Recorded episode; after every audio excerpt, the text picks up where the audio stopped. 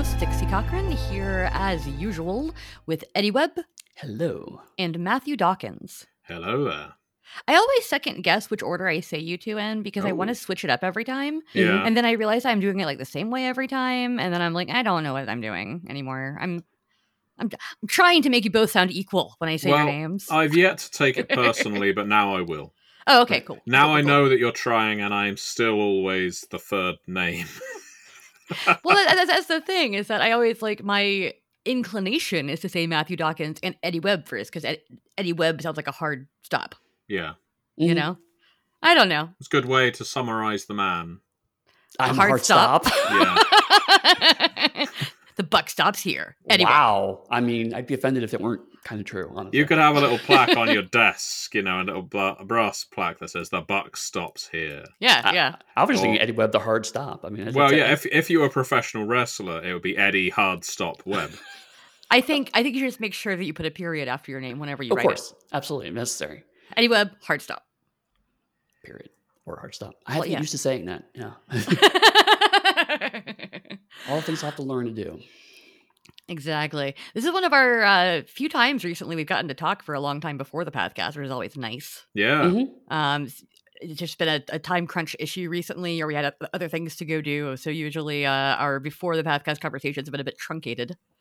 But you know, it's nice to catch up with coworkers. Yes, and and so we were you know spending the whole time talking about all the people on Discord and how much we disagree with all of you and No, like don't don't don't put that energy out in the world. That's not what we're doing at all. You know what I'm really looking forward to is, as uh, Rich mentioned on this week's blog, as of time of recording, Uh-huh. uh, the forum may be getting a facelift.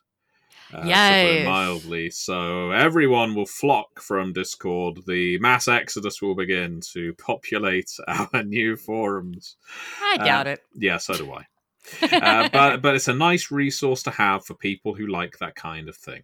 Oh yeah, I mean forums are definitely way better for like long form conversation or Mm-hmm. like big reviews and things like that. But I I personally prefer the like chat app nature of Discord. You know. Yeah.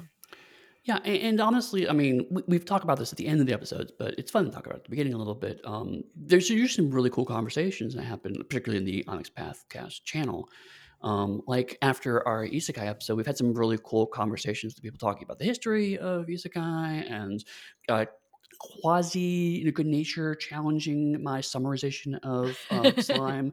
Um, again, it was cool. It was not like a you get it wrong, more like I could argue this, but you're not entirely wrong. And I'm Well, like, it's fair. yeah. I'm remembering a manga I read two years ago. Yeah. Also, I mean, you were coming in going like, I do that about Sherlock all the time. I understand. Like, if you Right. really love a thing and you're a big fan of it, it's hard not to like, well, actually, people when they're you know ninety eight percent correct. Yeah. Mhm. You're like, but you could be two percent more correct. Right. Um, and I, I, I personally say that for when people ask me, like, for example, um, uh, friend of the podcast, Meredith Gerber, um, contacted me about Enola Holmes. Like, hey, I have some questions about the Sherlock Holmes canon. And I was like, you have come to the right place. Let me talk to you for hours about this. yeah, I mean, I, I I've definitely had people come to me and ask questions about things like Sailor Moon, you know, and just be like, "Hey, you have you have knowledge on this subject." I think the other one that I get a lot of questions about is just makeup in general, since I worked at Sephora for so long. Right. But it, it, it, it's funny now because I go into a Sephora now, it's been a few years, and I'm like, I don't know anything here. These are all these are all new products. That in must be very four years. exciting for you, though, as a customer. It kind of is, although I do miss my discount. I'm not gonna lie. Yeah. I just imagine you as Gandalf, like, I have no memory of this place. Pretty much, yeah. Like I'm Di- like I don't know. Dixie the what's White. going on I, uh, I, I'm not sure what I well actually people about. You know, probably no, it isn't. No, I guess it you may maybe You had an entire YouTube channel while actually people about vampire for a while. Ah, that's not true. I always approached my subject matter from a friendly tone. I was always complimentary about I it. I was know, I trying to enlighten the ignorant masses, Eddie, because they all had their misapprehensions about the true meaning of vampire, which, as we know, is love, friendship, and blood bonds to last forever. Uh, I, I I Mm. think it's probably critical views of HBO television series. If I was on a quiz show and that was my speciality subject, uh, not just HBO, but a lot of premium dramas starting from Lost onwards. prestige TV, as they Yes, say. prestige television, uh, uh, or cinema adjacent television. I have heard it referred to as. Uh, Really? Yeah, yeah, yeah. It's an awful, clunky That is uh, terrible. set of words. Uh, yeah, I, I often develop views from a critical standpoint, and Mhm. I do get frustrated with people who who isn't necessarily people who have a, a different opinion. If someone doesn't like something that I like, that's absolutely fine. Mhm. It's if there's a subtext and they completely blow past it or Yes. misinterpret it, then my brow will start furrowing. I will start dribbling. Uh, the rabies will start showing, and I'll go, no, no, no, no, no, no, no. Like uh, Don uh, in uh, Sexy Beast, uh, Ray Winstone and Ben Kingsley there. Sir Ben Kingsley, sorry. Serving, thank you. For, Yes. for, for what it's worth, when I said that you get the urge to, well, actually, most of us do keep it on the inside, was what I meant. Right. Like, I, I will actually people in my brain when it comes to certain things. And usually I'm like, eh, it's not worth it. But it's, it's funny, like, I have reached a point where, like, depending on how the conversation goes, I don't mind, especially if it's an area I'm not as knowledgeable about. Like, uh, again, in the Discord, uh, someone was like, "It's I find this part of how the how isekai evolved and, and how it became such a strong genre of light novels." And I was like, "I don't know about this. Please tell me more." And I'm waiting Yeah. for a response. I'm actually genuinely curious. Like, this is a part I have no knowledge of. Please enlighten me. There's also, um, I think for a while, and like this is, this is maybe in like the 2010s, maybe just before, I've forgotten. Um, there's also a moment in Japanese publishing where they were like, no more isekai. Oh, really? Everything is isekai. Stop it. Stop it with the isekai. Um, just because it, it, it, it did become like kind of a sensation, which is what that other person was talking about. hmm Um, to the point where, you know, it got it got too much, which I think happens every now and then in, in pop culture in general, where it's like no more zombies, no more Yes. this. Like I was about to what- say, zombies whatever's- became a, a big thing for a while there. I Yeah. wish there was a no more zombies mandate. I I like zombie stuff. I just like I love was- zombie stuff for uh, up to a point. yeah, but then but when when when you've got like you know ten different TV series that are pretty much the same basic premise, Right. and only three of them are like super good. Or arguably, superheroes have reached that point right now. Yeah, I could see that. I mean, I still think people are doing interesting takes in the superhero genre, Right. and there are still stories I'm excited to see in the future. Mhm. But I do like the fact that like the MCU has leaned into exploring some like side stories and things like that. I love that, you know, with with with, with things like Peacemaker, we're exploring very odd characters. Yep. Um, so there are people doing interesting things in superhero. Also, there's that new show on Netflix, Guardians of Justice. I think that's Oh. entirely like a send up of the super, the superhero genre, a la The Boys and some other stuff. Oh, that's interesting. From from what I have heard, it's it is on my to watch list. I have not watched it, so if I was incorrect about that, don't at me. Um, I think it's mixing animation and live action. oh, the trailer. I don't know. It, like I I heard somebody on a podcast who I trust say it was very good, and because of that, I am going to at least give it a shot. Uh, Sure. because it's somebody whose taste generally aligns with mine. Um, but if it's terrible, that's not my fault. It's because their taste aligns with mine. So if anybody else goes to watch it who listens to this, yeah. But if it is what it sounds like it is, it could be good aberrant inspiration. There was, I uh, I don't know if you noticed, there was uh, or saw the announcement. There's a Walking Dead TTRPG coming out from from I our good friends at. Free League. I love Free League. Uh, that they have yet to release a badly laid out book, which is a strange compliment, I know, but it's true. Uh, their books are always beautiful. They, they, they really are. Yeah. I just Uh, got uh, Cy underscore Borg recently. Oh, it's so gorgeous. And I, while I have a certain amount of uh, when it comes to zombies, of course, knowing that Free League um, releasing a game about zombies, uh, which I'm sure won't be any better than Dystopia Rising Evolution. I mean, how can it be? Uh, so there, by that, uh, I did see on RPGNet. I just found it a comment following the announcement, which I thought summed it up perfectly, which said hmm, if they really want to emulate the show, they'll need some sort of mechanic where nothing of consequence happens for 90% of your playtime, and then PCs are randomly culled off an arbitrary and sensationalist fashion at the end of a session. Then you repeat until player fatigue sets in. Oh, you mean like the reason I quit watching the show? oh. Yes, exactly. I have to rewind a little bit because since I mentioned it, I have gone to the Wikipedia page and now I have to actually pitch this show to y'all. Oh no. Um, so the Guardians of Justice, uh, it's by Adi Shankar, who did Castlevania and okay. um, Dredd. Um, It's a live action adult animated mixed media superhero television series.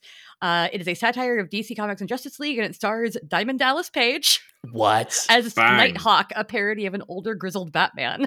Oh my Um, god. the the plot synopsis for the beginning is after defeating Robo Hitler and ending World War III, peace has been maintained on Earth for 40 years thanks to the alien superhero Marvelous Man, played by Will Yun Lee. In 1987, this peace is thrown into chaos with Marvelous Man's death. His former lieutenant, Nighthawk, investigates his death with the help of the idealistic hero, The Speed, in order to prevent nuclear war and World War IV. It's got Christopher Judge in it. It's got Denise Richards. Um, it's Ooh. got yeah. Is, it- is this live action or a cartoon? It's it is mixed. It is it is part live action, part cartoon. Oh, okay. Well, I I could give it a watch. We'll we'll see. yeah. I'm just saying, based on like things that I y'all like. Yeah, Yeah. no, that, that, that does seem like it's right up my alley. yeah, and also from, from what it sounds like, it sounds like it actually could be really good aberrant fodder, even though it's set in the past on some level, an alternate history, as it were. Well, I mean, Well, speaking of alternate history, there you exactly. go. Okay, never mind. Yeah, yeah. well, now you go ahead. You No, don't no, no, no, no. You've the, the the transition has already happened. I can no longer fight against it. Okay. Well, speaking of alternate history, I thought we'd speak to you, Matthew, about Trinity Continuum Aether. Is it Aether or is it Ether? I've heard it pronounced either way. Well, I Matthew. say aether when it comes to that. I say ether talking about the chemical. But yeah. The what about the- you? Me as in Matthew or yes, because I'm or taking back over as host, as you just yanked it out of my hand for no fucking reason. because I was just give. I, I felt like I was giving it on a platter. Don't, yeah, but don't interview yourself. it wouldn't be the first time. If you want to do that, me and Eddie should just leave. Eddie, do you want to go get lunch? Oh, cool. Yeah, I'd love to have lunch. All with right, you, Casey. cool. Yeah, you live locally. So yeah, I'll be by there the in time you 12 meet, hours. yeah, by the time you meet up, I might be done with my interview. Uh, so yeah, yeah. How do I pronounce it? I tend to, toward Aether, uh, though I actually enjoy that there are multiple pronunciations because that's how life works. And if there's a word that we in the 21st century are pronouncing in two different ways, Bowie, Bowie, Bowie. Well, it Uh, depends on the context. yeah, well, uh, I've never heard Bowie. Yeah, I never heard. you've never heard people call David Bowie David Bowie. Well, No. no. I've heard wrong people say that, and then I've corrected Oh. them because that's not his Oh, name. and I've heard Kim Basinger, Kim Bassinger. Uh, but anyway, uh, the, uh, obviously the, these are there. See, there's a third one. Point being, if we, if we can if we can debate these things, why not also debate the correct pronunciation of Aether, which is Aether? Well, That's I mean- why not. so okay, so so here's an interesting digression about pronunciation keys in role playing games uh, because Mm. they fall in and out of fashion. right. And on some level, I am artistically of the mind that we don't put those in because that is how language evolves and changes, right? It's like people in different regions pronounce things differently, and then over time, either one pronunciation kind of floats to the top or Mhm. it just stays regionalized Yeah, aluminum, aluminium, if you will, you know, whatever. Um, sometimes these things just bifurcate. Uh, and I felt that way. For patient zero for this is Tzimisce, right? hmm Um, I, I've heard lots of different ways of pronounce, pronouncing it, and I've also found out that some of the, some of them are all valid and not mutually exclusive, which is fascinating. But Yeah. No, I I say it a very specific way, and it's the way that I was taught to say it, Which is- like Smice, it's Tzimisce, right? which is kind of like I think it's Hungarian adjacent. right. Whereas I think the soft C is more Polish. Yeah. and Um, it's isn't a Greek word That I don't know. um, where they don't even have soft C's. So Uh, There'll be Zmiki. But yeah, but then like you know, um, after one point in time, Vampire did put pronunciation keys in. Early editions they put pronunciation keys in, and then afterwards stopped doing it. And it's interesting to me that those pronunciation keys exist, but it didn't actually standardize pronunciations because at one point in time, an official pronunciation for the clan did exist. It Mhm. Just people just ignored it. Well, it did for some people. Uh, speaking of well, actuallys, There uh, we go. uh, See? mo- See? most most of them were larpers. Uh, I think you'll find it's pronounced Yes. tramare. Well, this is the Brujah Brujah conversation, Yeah. And the Camarilla Camarilla. right? Yeah. Because Um, I I was saying Camarilla because it had a double L and it looked vaguely Spanish to me. I was 15, 14, whatever. Right. And then all my other friends said Camarilla. So I was like, oh, okay. I guess we're saying Camarilla because they were equating it to like Carmilla. Mm. Right. Right. And Well, so, like, mm, And in the world below, here you go. Here's a Mhm. teaser. Uh, there's a, uh, a community called, and I'll spell it out. Uh, the Q E O B A C A dynasty. Okay. And I've written it up that most outsiders to this group refer to them as the Queerbaka, Queerbaka dynasty. uh, saying Um, because there wasn't a U, I would have yeah. said like Kea, Kea Yeah.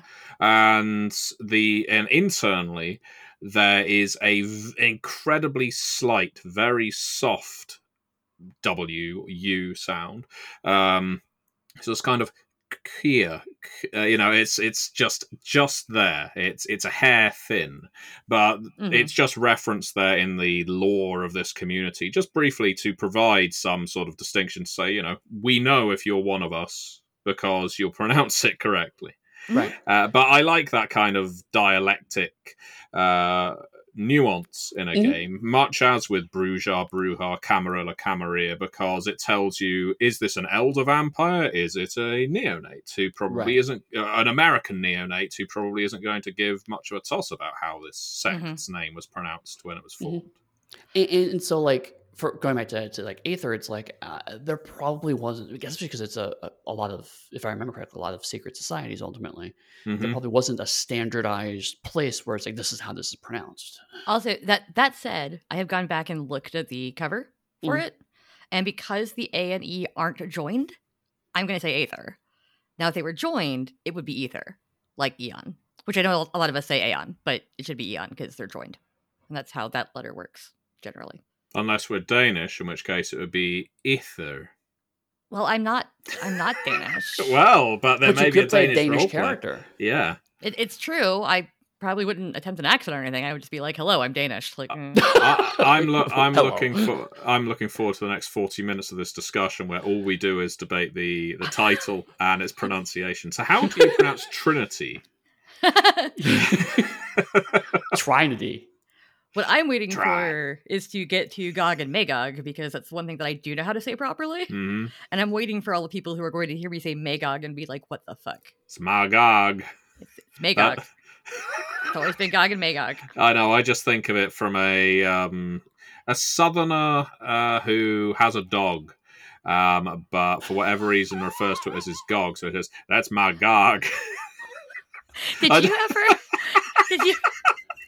Okay, this is a we- weird niche thing, but I, I swear to God, it ties in. So the first time I ever saw those words was in one of the Anne of Green Gables books. yeah. Really? Um, yeah, okay, yeah. So when she's in college, her I, I think I, I think it's when she's in college. It might be just after. Anyway, her and some of her friends are essentially renting a house from this lady, or like living with this lady at like a boarding house. Mhm. And this woman has like a very lovely description of these two green and white spotted china dogs that sit to either side of her fireplace. Um, and they're named Gog and Magog. Mm. Um, and and she always says like you know one looks to the right, one looks to the left. Like it it it becomes a like artifact in the series that comes back later. Yeah. When that woman passes away and in a future book, she sends them to Anne. You know, it's a whole keepsake situation. But that was the first time that I ever saw those words. And I can't help but think about that book every time because at one point they tell a story or it actually happens. I haven't read them in a long time. But a small child runs in and points at them and goes, This is God. This is my God. Because he doesn't understand the actual words because he's a very Yeah. small child. Oh. And so whenever I see those words now, all I can think of is a little four year old boy being like very, very, very, very proudly saying that uh, to like a preacher, you know, or somebody who else might will find it blasphemous. Well, uh, I mean, this ties ne- neatly into the Aether setting secrets that establishes that following the events of Aether, Dr. Jekyll and Griffin, the Invisible Man, become two China statues in Anne of Green Gables, known as Gog and Magog, or Mygog in the case of the Invisible Man. That isn't true, listeners. I wouldn't hit you with the setting secrets 19 and a half minutes in. well, that said, let's let's talk a little bit about Aether. Um, and what what is Aether? Not the book, but what is the actual? What are we using Aether to represent in the book? What is the definition of it? That's a good question, isn't it? Where to It is. start? Where to It's- start? Is it timeless, perhaps? Yeah, I wish we'd explained it in the book because I might have an answer. No, it is. Uh, it, uh, it is. I know this sounds like a cop out answer, but it very much is a matter of your perspective. Mhm. Because whether you consider it the, sort of, I guess, fabric of, of physics, of life, of uh, of time, it Mhm. depends the purpose for which you're using it. So it is an energy like the Force in Star Wars. Yeah, yeah, I guess because it it has that flux element to it, which is of Mhm. course present in other Trinity Continuum books, which uh, isn't necessarily something definable in the sense that you can bottle it, label it, and sell it. Although Mhm. some people certainly do that with Aether, but some people are going to attach religious significance to it. Others are going to consider it a pure form of energy. Mhm. I think we describe it at one point as a essentially a different color on the energy spectrum, uh, which uh, Tesla is able to refine from from electricity. Essentially, that he is able to synthesize it, if you want, isolate it, hmm. and find that in it on its own it's considerably more powerful and wild in the sense that it has unpredictable effects than just electricity so yeah it's it's all these things. Now there is a truth answer which as i say ties into flux which i don't want to give out but not That's fine. but only because it is in the setting secrets part of the book Yeah. so Uh, if any it- players don't want to read that, don't don't read it. yeah, if you back to the Mm. campaign or if you back it now on Backer Kits, you can get access to the manuscript and read that for yourself if you want.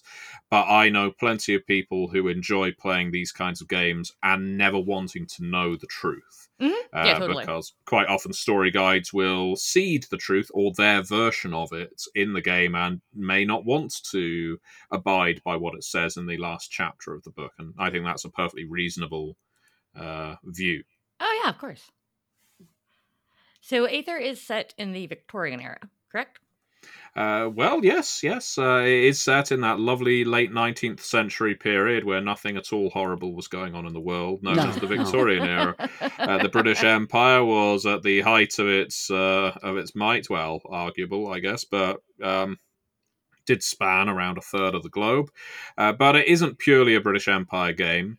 Mhm. And so while we attach the though that word Victorian to the 19th century because of how, uh, I guess, pernicious in a way and prevalent uh, the British were across the world at that time, Mhm. uh, it's it is broadly the late 19th century Right. and so it affects Aether is not isolated to Britain or the Raj oh yeah. No. or even America. Uh, but I, I think it's worth pointing out because I've I've ran Aether now several times, and a lot of people come into games set in this period, uh, even if I don't use that word Victorian, and they will immediately assume that they're going to be playing, uh, I guess, Sherlock Holmes right. Right. or worse, Jack the Ripper, because the sort of vision of London at that time is absolutely has contaminated the view of the late 19th century Mhm. uh, Oh, in yeah. good ways as well as bad. And I think we do a very good job in Aether of broadening the scope without presenting, I guess, with, without, I guess, dumping information on you that you're not going to be able to use in a game. Mhm. Um, so yeah, there's there's a lot of different societies that are set across that late 19th century globe. Right.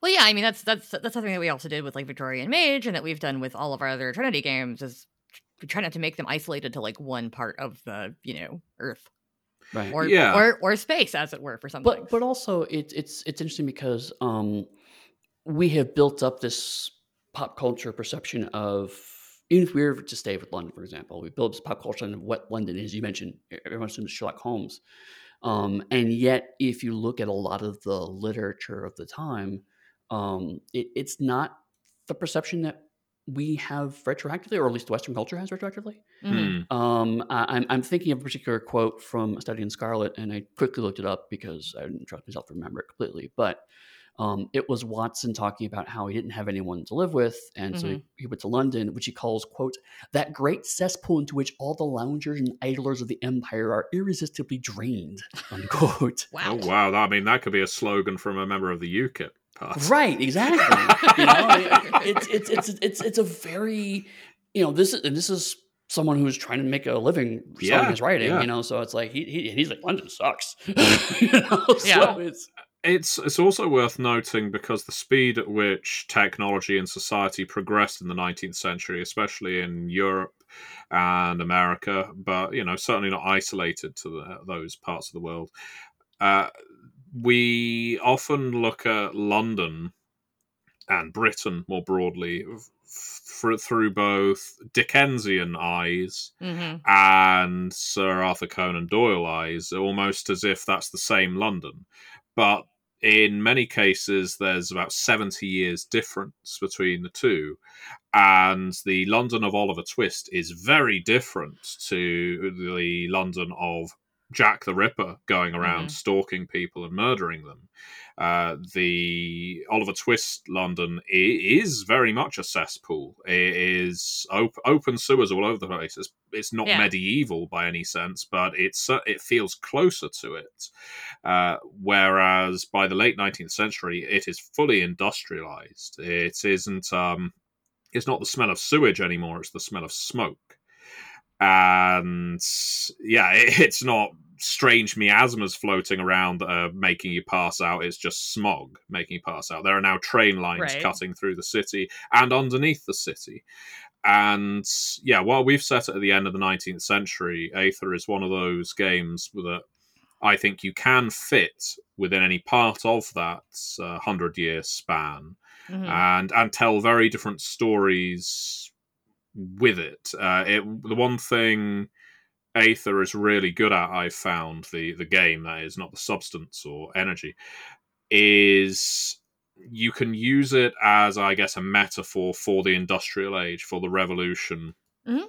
for the way that people of n- not necessarily great learning or money are able to change their destiny and Right. uh, you know not I, I hate to use a term like pull themselves up by their bootstraps but it's that kind of entrepreneurial spirit hmm that was common and instilled in a lot of people the idea that anyone can pull themselves up by their bootstraps. It No, wasn't absolutely. necessarily true, but because some people were able to do it, it it gave that exceptionalism idea, I guess, legs where Yeah. where it was completely absent before. I mean Well- that that that phrase is hilarious anyway because it's it's meant to be impossible. Yeah. Like Right. it's meant to illustrate that something is impossible. You can't do that. so Right. yeah.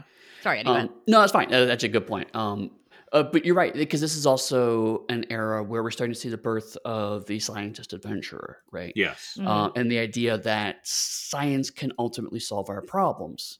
Um, and that's not necessarily true, like you said, but that that's something that's, that's very much culturally believed. I mean, again, look at Sherlock Holmes. It's like if we use science, eventually we can solve crimes. Or look at Professor Challenger. If we use science, we can you know understand parts of our universe that are currently uh, not not able to be understood. Mhm. Uh, so yeah, th- there is very much the idea that you know mass media is becoming prevalent at this time period. So that even the casual person on the street can be aware of what's going on in the way that no one could previously.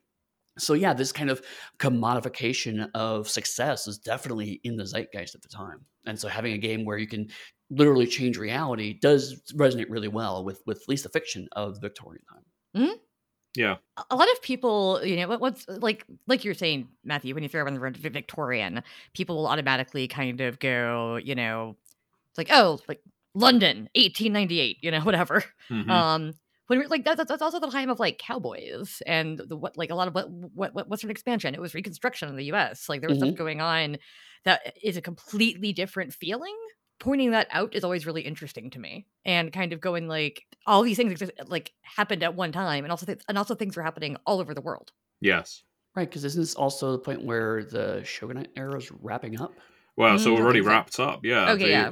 But it's uh, yeah, you, it's good that you point that out because one of the societies, one of my favorite societies in the book, uh, in the game, is the Warriors of Yesterday, uh, the uh, Kino Nobushi, Mhm. uh, who who long for a return to an era that they feel was more um, more honourable, more idyllic, more in keeping with their national values. Mhm. Now, they aren't purely antagonistic, although certainly the word nationalism uh, has a very foul smell to it, uh, and probably has done for the last century or so. But it was a perfectly normal way to think, certainly in the 19th century, uh, to to place your national identity before everything else. Mhm. And Japan, modern Japan, was very much uh, coming into its own. Well, obviously, it's been through a lot of massive changes over the last 150 years, Mhm. uh, but it's a rapid change as well. I think that's what is so interesting about uh, about Japan and Japan in Aether.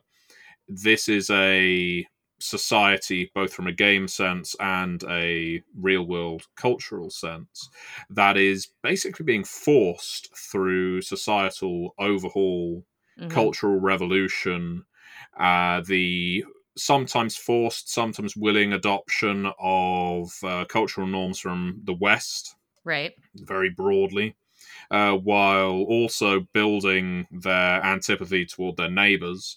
It's it's a really dangerous time to be in East Asia. Mhm. Uh, and these characters feel that with the power of Aether, they can wind things back or unwind uh, the the course of history and put Japan back to where they want it. Mhm. Now, that is is something that really interests me because it's uh, that that popular meme that has been around for the last few years or so, where someone remarked the 19th century is a time when you can get a samurai, a cowboy, uh, a, a pirate, etc., etc., in the same party, and Yeah. the societies in Aether reflect that. We Oh, have, okay. uh, well, we have societies that are all over the world that are taking cues from the cultural movements of the time. And I imagine if we ever get to expand Aether uh, in a substantial way, we could probably go further with that. Mhm. Uh, as long as it was appealing and playable, that's always the sort of caveat I put in Mhm. in place. Um, you know, and also not just stereotypical and appropriative. Uh, but I feel like the societies and counter societies in Aether were really well handled. I was very fond of the author's works. Um, we do, of course, have the uh, more, I guess, intensely scientific or explorative societies like the Mm. students of Tesla, uh, the uh, the uh, esoteric order of the Eons or Aeons, if you will, uh, through to I guess the more mutagenic and gothic horror societies like the Immortals, Doctor Jekyll's Explorers of the Unknown, and then you start looking at societies that are, I guess, more cultural uh, and channeling the the the the the revolutions, the changes that were occurring at the time, uh, and yeah, we're trying to put all of those in place in a way that all of them are accessible and interesting. Hopefully, not just to story guides, but also to players. Uh, I, I would hate to ever come up with content that no player wanted to play with. Uh, I That's I awesome. like I like to think that every at least that there has to be at least one player who wants to play a member of every society or one society. But Right. if if it has no use in a game, if it's just flavor, then it shouldn't be there, in my Mhm. view.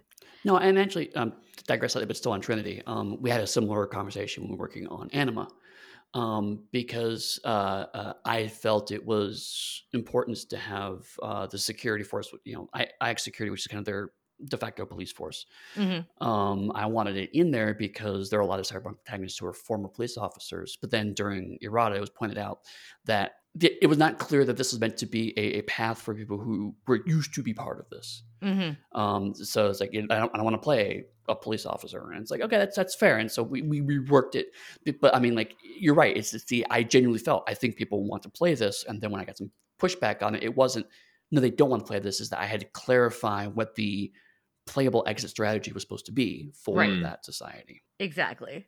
Because yeah, this is like in in your past. You know. Right, Right, and and so so it's it's one of the things that's interesting about allegiances is that uh, a lot of times in, in training games overall, they're presented as you're currently part of this, and usually that's true. Uh huh. But sometimes it's the I used to be a part of this and I learned something from it, but now I'm more focused on this other thing. Totally. Yeah. And I mean, so actually leads really well into let's talk a little bit about some of the allegiances and what they do, Matthew. Um, because one thing that I always like to ask when it comes to a new role playing game or a new setting is what do you do in this game? And there can be lots of answers, obviously. But I think that's something that a lot of people sometimes have trouble wrapping their head around when they're getting into a new game or a new setting. Because like in D and D, like obviously, like you go to a dungeon, you fight monsters, you get loot, re- Yeah. rinse and repeat, right? And it's a little bit looser in story path games, and I'll- like there's a bit more of a sandbox to play in. Hmm. And also, we've obviously got our our three different areas of play. Um, so what does it like? What do some of the different uh groups do, and and and how do they do it? Well, I mean, you can engage in drama, intrigue, or action adventure. I, any of one Mm. of them works. Uh, but I said uh, obviously we have three arenas to play. uh, We have country and western. Yeah. uh, I think uh, Aether really lends itself to investigation and heroism. Mhm. Uh, I, I always liked in Mage the Awakening the focus on mysteries, the, that it was a game of mysteries, and that's something I wanted to Yeah.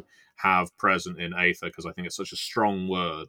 It's is it's evocative to the mind, and the idea that Aether is this recently discovered science, if you can even call it that, Mhm. uh, and as well as Earth being under attack from the initial salvos of a Martian onslaught, means that at its most basic, you have the investigation into Aether, how it works, and how I can use it to empower myself, how I can use it to defend my loved ones and my local vicinity, Mhm. and also be heroic uh, in the sense that I'm going to try saving the people who are close to me. I'm going to try driving back these Martians, and I'm going to try and develop maybe a weapon, a means of diplomacy, a means of winding back the clock. Whatever the case happens to be. Mhm. Now, as you say, there's many different routes you can take with the story path game, and this is just the most basic. The reason we set this up at the sort of threshold of the Martian invasion is that idea of, well, there's no better time to start a plot than in the thick of the action. right. And yet, you don't have to focus things on Martians attacking and everything being a fight for your life because, well, for one thing, a lot of players, especially our players, prefer playing social characters over physical ones, I have Mhm. found. Uh, so that's just one avenue. Uh, the my my favorite mode of play in uh, Aether is partly informed by the era hmm and that is that sort of mystery investigation deduction murder mystery something's been stolen that Mhm. kind of agatha christie classical and sherlock holmes of course uh, Right. of late 19th century early 20th century mode pick a location that most of the time you wouldn't play a game in or or think of a plot in whether it's in a chalet on top of a mountain or on the orient express hmm and now add Aether to the mix and put a mystery at the center of it, you can then have rival societies fighting over it. And it's those societies, to go back to them, that I really like to play around with. I love a bit of politicking in my games. I think it adds necessary depth to to the world and whether it's a murder mystery and you don't know which society is behind it hmm or uh, someone, uh, maybe a an unaffiliated scientist, uh, someone who is at the cutting edge of Aether research, has gone missing, and there's multiple societies trying to hunt this person down for different reasons. Maybe some of them want to kill him, some of them want to take him back to their lab and have him work for them. Others just want to rescue him. Uh, whatever the case, hmm we've got a broad enough spectrum of groups in play that you can have all of these different clashing and sometimes complementary ideologies. And what's more, those ideologies don't always have to fall within the same. I guess brackets of allegiance. Uh, sometimes the explorers of the unknown are going to work alongside the uh, Her Majesty's Planetary Defensive Pact because Dr. Jekyll, Mr. Hyde may be a complete asshole, hmm but he doesn't want all of his research destroyed. Uh, given the massive changes he has uh, forced upon himself and others, he wants maybe a way to reverse it, and the Martians are threatening that just as much as they are the good people of Bethlehem Hospital that the HRH PDP care about. But it, it's I know I think we've mentioned it probably once a year that idea of the Masters of the Universe Christmas special. I like it when when He Man and Skeletor have got to team up against Hordak because it makes for a very interesting play. And I think having those sort of unlikely allies uh, is is always a great deal of fun in RPGs as well. So Mhm. yeah, uh, that that's my preferred uh, kind of story in Aether. It's it's playing around with the societies and working out which ones are the villains in this particular story. So to summarize what I've heard, play Aether to defeat Hordak. Yeah, well, I think everyone should Yeah. be trying to defeat Hordak. Uh, I, I can't remember. I can remember Skeletor occasionally having moments of human fragility. Uh, Hordak was just always a bastard. They actually, I, I feel like you probably haven't watched the new She-Ra then, uh, because it is so good, and he is such a well-handled villain. Oh Like, no, well, I- I haven't. Yeah, but, Love it. Yeah. That that might be one that like in a couple years you could watch with like the family. hmm Mm. Um, because it's you know it is it's it, it's kids. It's got some mature-ish themes, nothing, nothing terrible. Um, and it's it's a really really really good show. Well, Like, my I, son I highly watched recommend it. Revelations, Master of the Universe Revelations. Oh well, so- definitely less adult than that. So oh well, yeah, yeah, well, fine then, fine. yeah, and like well, the- we went to see Black Adam not long ago, and he enjoyed that. Okay, yeah, I would recommend checking out the new She-Ra and the Princess and the Princess of Power because it's super good, and it's a really refreshing take on She-Ra. I was super like weird about it at first, just because I had the nostalgia for you know '80s She-Ra because I grew up Mhm. with her and she was my favorite for a long time. Um, but I really love the update and kind of wish I had had this as a kid. Yeah. Like this, this would have been a better show for me as as a, as a child. Hmm. Um, so yeah, no, love it, and they do some really cool stuff with all the villains. All the villains have very interesting arcs. Uh, yeah, love it. Total aside there, I just really like to recommend the the newer She-Ra.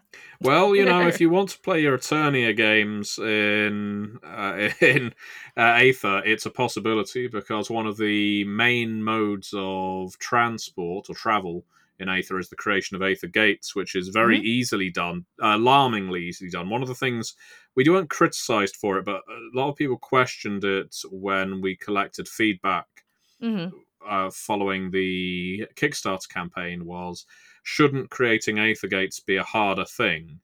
And that's kind of the, the ease with which people can use them is kind of the point. I like the idea of suddenly putting a nuclear bomb into the hands of people who don't know how to handle it. Now, I don't like it Mm. in reality, but from a game standpoint, again, it ups the ante right from the word go. And while Aether gates, you'd find it pretty hard to outright destroy something with a gate. The ability to suddenly teleport, travel to different planes, different countries, different the, the center of the Earth, uh, Mars, wherever it is you should happen to go, and not necessarily have control over where that gate ends up, is Mhm. something that appeals to me a great deal and ties into what we were talking about last time with isekai uh, the it's and you know it was a pretty popular uh, secret garden Narnia thing that sort of started spreading into the 20th century. Uh-huh. Uh, so you can definitely play around with it from that respect. And yeah, of course, Alice in Wonderland, who we we haven't played a, a great deal with Alice in Wonderland in Aether, but it's certainly the right period for it. Yeah, definitely. Um, so you, were you were saying about like em- emulating that that kind of stuff. So what are some of the uh like powers or abilities that you have uh as a character in Aether? Well, there's uh, there's powers that are what's the best way to to explain this? Uh, so you have three tiers of character in Aether. You have squires, who are essentially basic Aethernauts. They are your basic talents, uh, and then you have gogs, and then you have magogs. There you go. I pronounced it like that. That's how it's pronounced. It's a real word. and uh, we actually changed up a little how those powers are accessed, not to any major game breaking degree. But something we found through playtesting, both well before, during, and after the Kickstarter, was uh, we needed to clarify exactly who had access to what power, and what's more, make each power, I guess, tonally distinct. Uh, because the idea is that Squires are the kinds of people that either use Aether through happenstance, they, in other words, they don't know that they're manipulating it, or they mm. have a very basic understanding of it and aren't prepared to go further, or are quite happy with their basic ability in it. And so, you know, they are the people who are lucky at the blackjack table, potentially, or slightly right. faster than the average person, that sort of thing. And they have luck based uh, Aether gifts.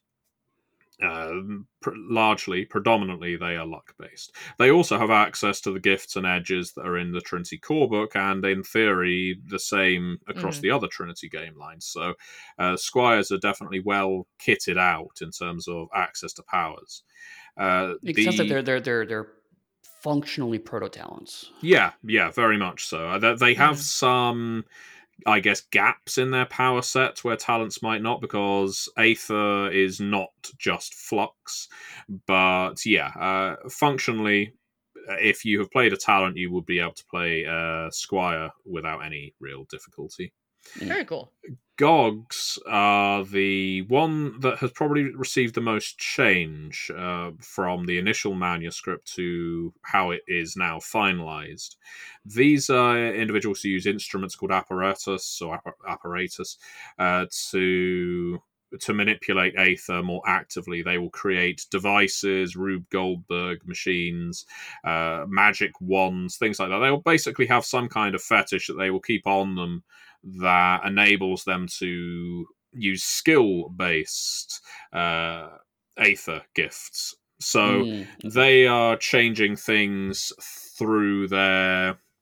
I guess uh, they can change things on their body, they can change things in reality, but they are doing so through their own action, if mm. that mm-hmm. makes sense. Yeah. Um, so these are going to be the greatest inventors. Tesla is, mechanically speaking, a Gog. Uh, not he's not. Uh, he may be a Gog that he is a Gog, but he is also a Gog.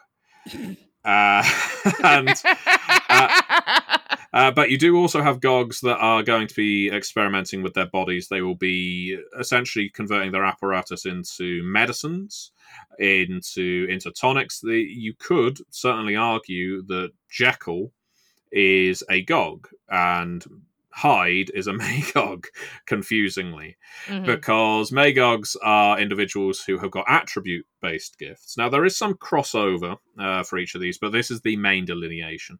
And attribute based gifts are almost entirely about changing uh, yourself and the world in monstrous, dreadful ways. This is why mm-hmm. they're known as dreadfuls, hence penny dreadfuls in the game. That's the sort of uh, informal sobriquet. Right. And so, uh, characters who may appear completely subtle, like the Invisible Man, uh, are, if he is permanently changed in that form, a Magog. Uh, he is not meant to exist in according to God's great plan uh, for the world, mm-hmm. and they suffer these things called deviations, where if they keep basically bending the fabric of reality and physics, then there's going to be some kind of punishment for it, which is they will develop inhuman traits uh, and inhuman lusts. Uh, this is how Dracula is a Magog, for instance, in the game, because, mm. yeah, he may well be immortal, he may well be able to shapeshift, mm-hmm. but he also needs to subsist off blood and can't go out in the sunlight, you know, right. that sort of thing. So there's the uh, it, it's a typical payoff of if you want great power, you're going to have to take a punishment with it, which I know some people don't like, but the there is all there must always be some kind of payoff in a game that doesn't just prevent you from going. I'm uber powerful at no cost. Otherwise, you kind of lose all dramatic, right? Um, well, all, all access to drama, I suppose. If you can just be Superman with the flick of a switch there mm. needs to be some kind of penalty to, to being Superman. And, and, honestly, I think it's more reflective of the fiction of the era, right? Because like a lot of Gothic fiction is about, oh yeah, he to, he, he got this great power, but also this horrible curse came with it. I mean, that, that's Yeah. very Mhm. common. Well, that's why yeah, the game cites individuals like Dorian Gray. Uh, I Mhm, think he's in the Immortals, uh, who is, I guess, the ah, picture perfect example of of someone who has who has gained great power. In his case, immortality. Um, but there is a a curse, but it's a very subtle one.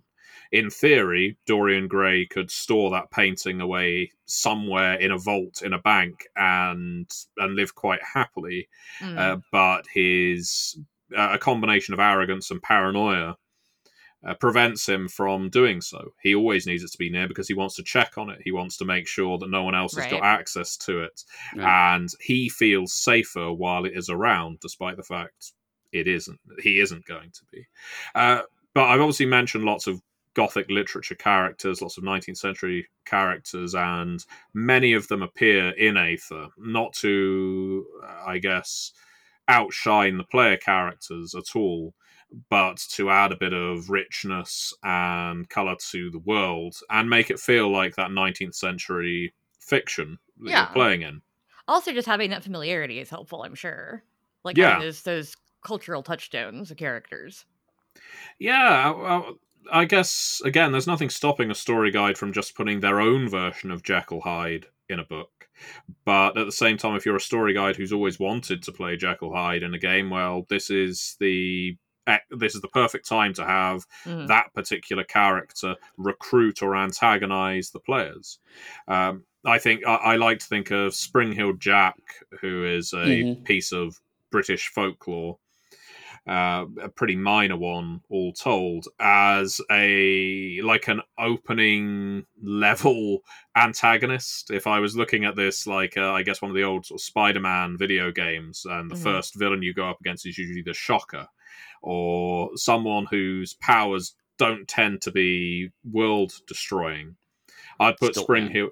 Yeah, I'd put uh, Spring-heeled Jack in as this is your first opponent. He's been going around robbing people on the streets, bounding over houses. He's terrifying people and potentially risking the exposure of Aether. So you need to do something about him. Right. And one of the other things advantages I think that does is even if they're not using those exact characters, um, it's good for examples because like in a game like Aberrant, you know, we can kind of allude to popular characters. We can't say Mhm. this is Superman, this is Batman, whatever. I mean, for, for lots of reasons Right. we can't do that. Yeah. Um, but because we're now looking at public domain characters and also characters who have a large cultural impact, you can just say, oh, when we're talking about Magogs, we're talking about Dracula, we're talking about, you know, Spring-heeled Jack, all this stuff. And then we're talking about Squires, talking about Sherlock Holmes, whatever. Then people go, oh, okay, I know who those characters are. I now understand what zone of characterization you're talking about Mhm. in a way that's a lot more immediately accessible than trying to talk around the subject. Yeah, yeah. I mean, I mentioned earlier that this isn't just a London focused game, and one of the societies in the game is the Caesar Consortium, uh, which is one of my favorites. It's basically Moriarty and Colonel Moran's criminal syndicate that Nice. spans the globe.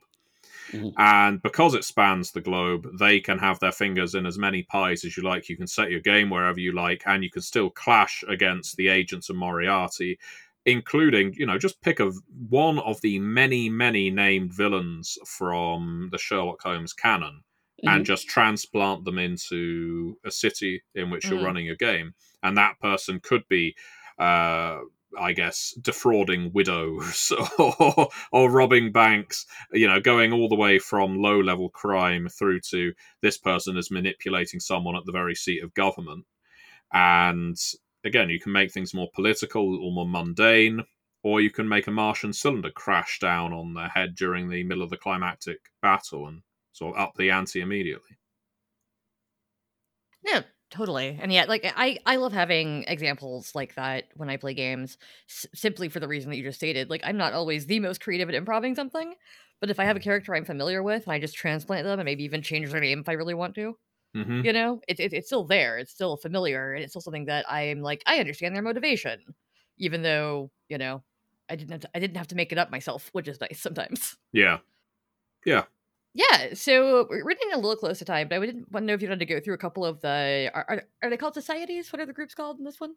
Yeah, they are the the societies. So what do I mention? I've mentioned the Caesar Consortium, the Warriors of Yesterday, Mhm. uh, the the the groups, the societies that I see as the most accessibly playable are the students of Tesla, who I guess one could say are seeking knowledge for knowledge's sake, despite the risks. Right. and as Tesla is the founding father of Aether practice, although Edison may, of course, uh, disagree on that matter. Uh, you have the esoteric Order of the Aeons, which, of course, ties into the society that appears throughout all the other Trinity books, uh, which is more about, I guess, the responsible use, exploration of, uh, capturing of Aether discovering its risks but also its benefits, using it to heroic ends, not just for academic ends. Uh, Edison's Unwinders, which have been falsely categorized by some readers as antagonistic, hmm because they are ultra capitalistic, I think that's fair to say. But that doesn't mean that being an unwinder means that you have to be an ultra capitalist. It just means Right. you work for one. So Mhm. I guess it's the same as working for Amazon or, or I Twitter say, right now. I, I know a lot of people who work for ultra capitalists. But, but also, Uh, like, I mean, you know, the Ghostbusters are capitalists. You know, Uh, but the unwinders are really interesting because they want the reverse of a lot of the societies. I think this is why a lot of people see them as antagonists because the fact they un- want to unwind Aether, essentially, they want to uh, unwind time, they want to unwind damage, they want to place themselves basically as the people you call, the Ghostbusters you call, when everything goes out of Right. control Yeah. Mhm. and to to the degree they will probably allow disasters to happen so that they can then step in and be the people that fix it afterwards Mhm. which is an interesting prospect because in aether the use of aether is still clandestine there's Mhm. not that many people across the globe who understand it uh, uh, who aren't aethernauts and so the unwinders do want to get to a point where they can sort of hang their uh, shingle outside their, their stores or what have you Mhm. or laboratories and say you see all these disasters raging across the world. We're the only people that can do something about it because everyone else has been running rampant. So they're just kind of biding their time for when things get so disastrous that aether is open news at which point they can be the heroes everyone needs.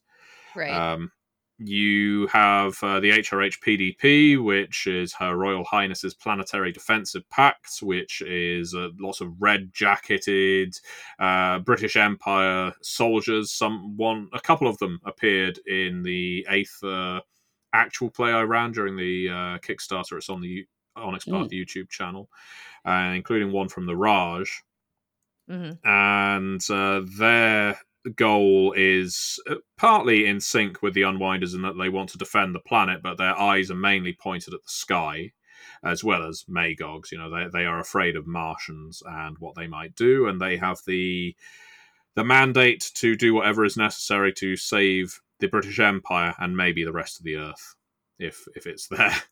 Uh, you have the uh, you, you've honestly got so many societies in this book. I wouldn't be able to list them all, uh, Right. But just to do a couple more, let's think.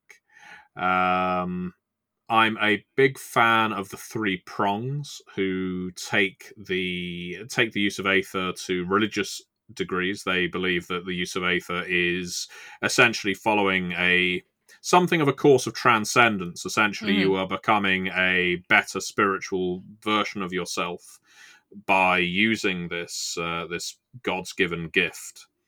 So again, there on the other side of that, from the religious aspect, you have the children of Mars who believe that the Martians are, of course, coming to make the world a better place. Because you always have to have some people like that. I would say they're the most Mhm. outwardly antagonistic group. While of course antagonists exist among the Caesar Consortium, the Immortals, the Explorers of the Unknown, and various other societies, the Children of Mars are going to be the ones most like Cthulhu cultists because they're prepared to sacrifice their fellow humans up to these invaders from outer space, Mhm. uh, just because they think it means they'll get slightly more comfortable seats once the ash has settled. right. Uh, but yeah, yeah, loads of societies, more than I've uh, listed here. But I do like do like there being uh, lots of different playable options. Same, same. Especially when you can play, you know, characters from from the same society who all act differently or are different Yeah, roles in the group. Yeah, uh, so yeah, you can all be members of the same society. You can be from different societies. The actual play I mentioned that is on the YouTube channel for Onyx Path, uh, everyone is from a different society, but you can just as easily all play members of the same society, and it won't break anything in the game at all. Uh, really, it's just down to player fiat, uh, what who wants to play what, and communicating that with your story guide to ensure that there's suitable plot hooks and tie-ins to that society, and that they don't, you know, just sort sort of come out of left field for no good reason. Yeah, I mean that's that's a drum that we've been banging on for months now about like you can play all the same clan and vampire, you can play all the same society Yep. and Aether, you know whatever. Yep. Um, Eddie, did you have any questions or thoughts on Aether before we uh, wrap it up? Uh, and honestly, that just I've been enjoying listening to this because, uh, Right. uh, I mean, obviously, I- I'm a big fan of Victorian fiction, but I mean, this is a, a really cool synthesis of uh, a lot of the high points of it. I mean, I we initially talked about it, and I was I was like a little surprised, like, oh, we're going to add War of the Worlds to this, but right. the more we talk about it, the more I think that's a great little hook. Because otherwise, this is the game is just kind of a society and society. By having the immediacy of and also the Martians are coming, I think it really helps snap it together into okay. Now th- there's always something you have to do, which I think is very important for a game to do. So I'm excited. Yeah. Um, I guess that my last question for wrap up is: Can you play as some of these canon characters if you want to? Yeah, like if certainly. it's cool with your story guide and everything else. I don't see why not. I, Aether's supposed to have been around for a pretty short period of time. It's, I think, 20 years at the most at the Mhm. time of gaming, uh, of game start. And it's unlikely your character will have known about it for that duration, unless you want them to have. So if you want to play Dr. Watson, then I think that is perfectly perfectly acceptable as long as your story guide's happy for it to happen. Yeah. Uh, the, the, my point being that you could play a character from 19th century literature and they wouldn't automatically become overpowered and scene stealing by virtue of their coming from Victorian era literature. Mhm. Uh, everyone is starting off from pretty much the same power level. And therefore, Aether has that sense of, I guess, land grab to it that everyone is wanting to become the master of Aether. Everyone is wanting to master these gifts without corrupting themselves entirely, although some people care less than others. Right. And that means, yeah, you could you could play a Sherlock Holmes. Who I'd be interested to see what's what traits you'd give him, Eddie. hmm yeah. Uh, there's no real uh, attribute for lack of self awareness. Uh, I think I think Uh, that uh, would be an, a, a, a- just a narrative thing, probably. or and low integrity dots. Yeah. well, yeah. low integrity, tons of composure. yes, yes. Uh, when he doesn't actually know what he's talking about, he can make you believe that he knows what. Lots he's of talking manipulation. Yeah, yeah. Yeah. Um, Mhm, Yep. Absolutely. No, I, Mm. I definitely like. I was only asking because I, I was thinking about the possibility of like a you know League of Extraordinary Gentlemen type game or something Yeah. where like everybody is a canon character. Um, because that could be fun. Like it, it, it would be an interesting actual play to see. Honestly, Or um, actually, uh, uh, Anno Dracula. It's it's Mhm. different uh, setup than Martians, but the same kind of idea of like something horrible happens to the world, and now all these canon characters getting together to deal with it. Yeah, yeah, totally. So that's that just sounds like fun to me, and I would totally play that. I'm like, I'm like, yeah, who would I play from that era? You know, it could be fun. So with all that said. If people want to talk to you more about Trinity Continuum Aether or Ether or however they want to say it around you, Ether. uh, Ether, uh, Matthew, where would they do so? Uh, they can find me on MatthewDawkins.com. They can find me on the hell site of Twitter at DawkinsMP. they can find me on Discord as Matthew Dawkins. And while I am setting up profiles and other social medias, I'm not hopeful, listeners, that Twitter is going away anytime soon. we'll be on Discord though, so Yeah, that's, yeah. that's Di- one of the best places to talk to us. Discord is the best place to go to if you want to speak to me about the games I'm working on. what about you, Eddie? Uh, same. I mean, uh, the Discord is definitely the best place to find me these days. That's my social media, quote unquote, site of choice. Um, but otherwise, you can find uh, my work and ways to contact me on my website, which is pugsteady, P U G S T E A D Y dot com. Yeah, you can find me in the Discord. Uh, you can find me most social media at Dixie Cyanide. You can find the Onyx Path at theonyxpath.com, the Onyx Path on most social media. And as always, many worlds, one podcast.